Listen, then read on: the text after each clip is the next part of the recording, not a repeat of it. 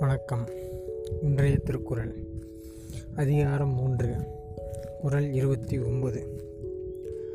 குணமென்னும் குன்றேறி நின்றார். வெகுளி கணமேயும் காத்தல் அரிது. விளக்கம். குணம் என்ற குன்று கொண்ட பெரியவர்கள் கோபம் கொண்டால் அந்த கோபம் அவர்களது உள்ளத்தில் ஒரு கணம் கூட நிலைத்து நிற்காது.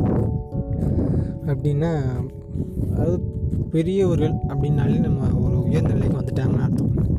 குணங்குன்று அப்படின்னு பார்த்தீங்கன்னா குன்றுனாலே ஒரு மலை அப்படின்னா ஒரு பெரிய மலை மாதிரி. அப்போ குணத்தில் வந்து பெரிய மதிப்புடையவங்க பார்த்திங்கன்னா பெரியவர்கள். அவங்க வந்து கோவப்பட்டாங்க கூட அவங்களோட கோவம் வந்து ஒரு செகண்டுக்கு கூட தாங்காது அப்படின்னு அர்த்தம்.